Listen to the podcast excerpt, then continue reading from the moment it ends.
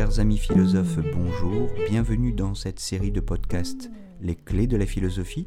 Je m'appelle Jérôme Ravenet et je partage avec vous des conseils et une réflexion sur les clés utiles pour entrer en philosophie à travers les exercices académiques de la philosophie, la dissertation et l'explication de textes autour des auteurs du programme officiel des examens et concours du secondaire et du supérieur.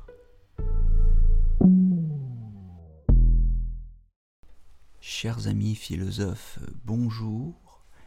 Après le podcast de la semaine passée sur la définition, les définitions de la beauté, je voudrais aujourd'hui faire une petite capsule sur la question de la beauté d'un point de vue kantien, ou sur la question de la possibilité de définir la beauté d'un point de vue kantien.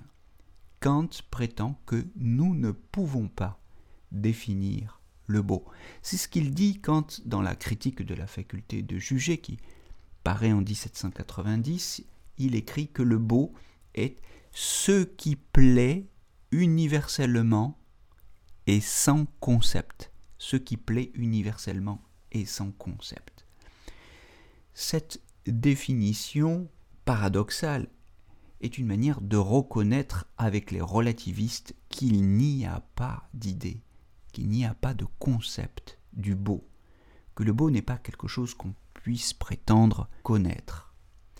Et en ce sens, euh, Kant, on peut le souligner au passage, est anti-platonicien. Vous vous souvenez que Platon, dans l'Hippias majeur que nous avons cité la semaine dernière, Platon cherchait l'idée du beau eh bien une telle idée n'existe pas.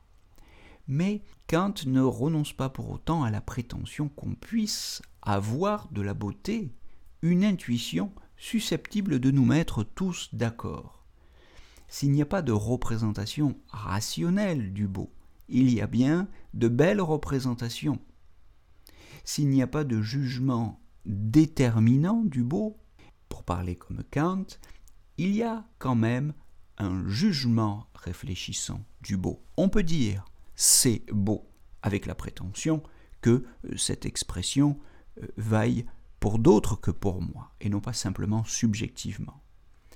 Nous ne disposons pas du concept universel nous permettant de déterminer ou de qualifier une chose belle, mais nous réfléchissons l'intuition de la beauté à partir de l'observation des choses, de la nature, ou des œuvres particulières. Bien, il n'y a pas de jugement déterminant du beau, mais il y a quand même un jugement réfléchissant du beau. Voilà, alors on peut dire que Kant est un homme de son siècle. Le, XVIIIe siècle a été le siècle du bon goût. On y a remis en question la tyrannie politique, mais on n'y a pas renoncé à légiférer en tout domaine y compris en matière de goût. Je vous propose simplement cet autre exemple, Bria Savarin, l'auteur de la physiologie du goût. Bria Savarin, le fameux cuisinier qui a laissé son nom au fromage que vous connaissez sans doute, ce cuisinier était aussi un philosophe et un grand théoricien du bon goût. Bon, ce bon goût euh, indéfinissable, mais qui devrait néanmoins emporter l'adhésion universelle, c'est, pour Pierre Bourdieu, une mystification. Je me permets, dans cette dernière partie de podcast, de euh, vous inviter à lire ou à feuilleter quelques propos de Pierre Bourdieu, critique des mystifications d'une bourgeoisie qui a tenté de naturaliser ou d'absolutiser ces valeurs particulières. Je cite Pierre Bourdieu dans ses méditations pascaliennes.